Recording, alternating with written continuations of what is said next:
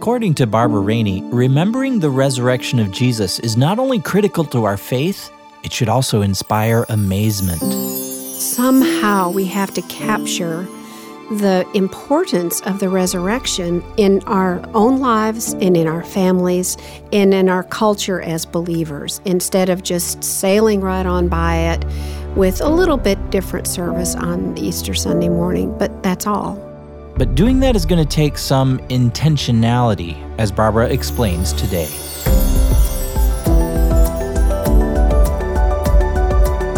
You're listening to Ever Thine Home with Barbara Rainey, a podcast dedicated to helping you experience God at home. Thanks for joining us. Now, this is early February. Easter is still months away. If you're thinking, why is Barbara talking about Easter when the stores are decorated for Valentine's Day? It's a good question, and it's one Barbara will address today. I mean, it's not like you're going to ever walk into a store and hear the speakers playing, "It's beginning to look a lot like Easter."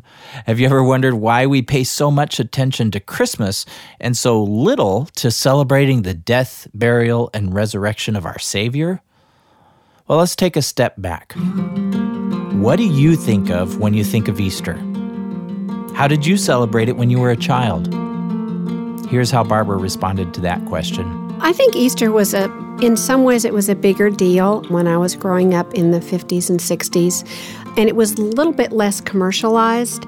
Um, and of course, we always got our new Easter clothes, and it was the beginning of spring. And where I grew up in the north, it was always cold, and I remember wishing I didn't have to still wear a coat. I was the only girl in the family, so I always had a really pretty coat and a hat and gloves, the whole shebang. So in some ways, it felt a lot more special, so to speak, because we put more emphasis on getting ready for it. But sad to say, I think Easter has become so, so overlooked. And I think even within the Christian community, we don't put near enough focus on it.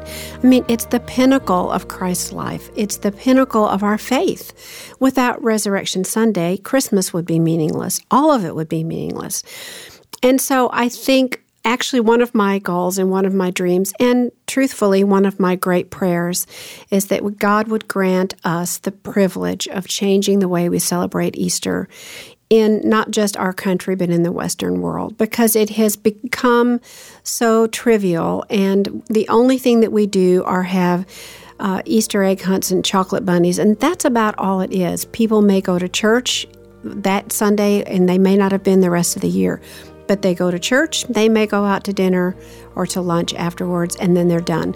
There's nothing in the afternoon. There's no grand celebration. And I feel strongly that the resurrection needs to be a grand, glorious, wonderful celebration, not with parties, not with gifts like we do at Christmas and all of that, but somehow we have to capture the importance of the resurrection in our own lives and in our families and in our culture as believers, instead of just sailing right on by it with a little bit different service on Easter Sunday morning, but that's all. That desire started when Barbara's children were younger and still in the home. I really wanted to make Easter and Resurrection Sunday more meaningful, but I couldn't find anything that helped me do that. And I didn't really know what to do myself other than try to help them understand the truth of the gospel story uh, and to try to talk to them about it more. But I couldn't find anything, and I was too overwhelmed with kids to create anything in that season of my life. So now that I'm in the empty nest, I'm creating what I wished I had when I was parenting full-time. Creating resources that are both decorative and didactic. They're great in your home and in your heart. Resources like Journey to Easter. We'll have more about that in a moment. You may have grown up in a tradition that celebrates the Lenten season, or Lent, but if that term conjures up images of spiritually dead, legalistic, even irrelevant religious observances, Barbara would encourage you not to throw out the baby with the bathwater. I think, in fact, it is relevant, and I think we can mark those days leading up to Easter, which then will make the Holy Week itself and Resurrection Sunday that much more meaningful, that much more profound, if we take those six weeks of the Lenten season and prepare our hearts to worship and celebrate and adore Christ for what he did for us on the cross. So to me, the Lenten season is a wonderful time as a family to teach your children about the long prophesied Christ who then came and gave his life and rose from the dead on Easter Sunday. So it's a wonderful teaching opportunity. It's a great time to mark those days and to anticipate what Easter is all about. Marking days is built into the fabric of humanity. Indeed, it is biblical. God gave the Jewish people a season of celebrations that he wanted them to mark every year, year after year after year after year.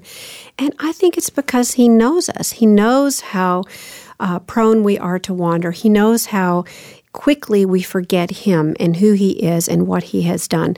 And so he instituted these feasts, these celebrations in their annual calendar so that they could focus on him and um, on what he was calling them to do, the kind of lives he was calling them to live.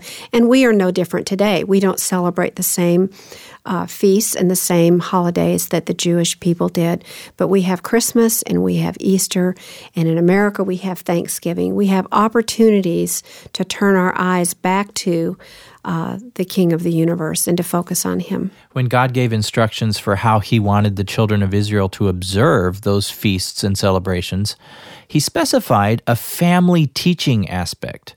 For example, with the Passover feast described in Exodus chapters twelve and thirteen, God said, "When your children say to you, 'What do you mean by this service?'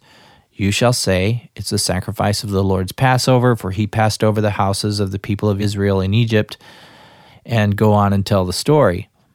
Well, that passing on the truth to coming generations is a key component, according to Barbara Rainey. It's a powerful teaching tool. And what's so wonderful about that story is that story is all about Christ. And yet how many children know that the Passover is really about Jesus? In fact, we know that all of the Old Testament is about Jesus. It all points to Jesus. It all points to his coming at Christmas uh, in the incarnation, and it points to his sacrifice on the cross. And so that's what I love about the Lenten season, is it's an opportunity to teach your children who he is and why Easter is important. So maybe now you can see why Barbara's talking about Easter in February. This year, Lent officially begins on February seventeenth. To help families be more intentional during the Lenten season, Barbara developed a beautiful banner called Journey to Easter.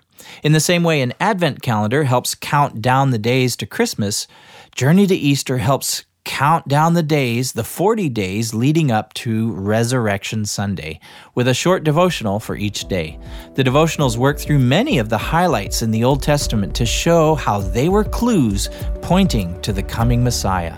It gives a family the context that the Old Testament started talking about Jesus from the very beginning, and the Passover was talking about Jesus, and the story of Abraham and Isaac was talking about Jesus, and Isaiah was talking about Jesus. There were stories about Jesus sprinkled all throughout the Old Testament, and when we see how all of those link together and how they lead us up to when Christ actually came, it makes the wonder of his story, it makes the wonder of the gospel story that much more amazing, that God was orchestrating all of this, and um, so many didn't see it, so many didn't know it, but we can look at that during the Lenten season, and it prepares our hearts to celebrate Easter in a much fuller, a much more um, enlightened way than we would have previously. And it gives us an opportunity to teach our children the truth of the Old Testament, which they, many of them, probably don't know. There's more information about Journey to Easter at ever thine home dot com. You can see photos and watch a short video describing Journey to Easter there. Again, it's ever thine home dot com. Barbara said something that might be new to you. She said the whole Bible, including the stories in the Old Testament, they're all about Jesus. But sometimes it does take a little bit of detective work to see it. She'll talk about that more next time on Ever Thine Home. Well, thanks for listening today. Be sure to share this podcast with your friends and join us next time for Ever Thine Home with Barbara Rainey.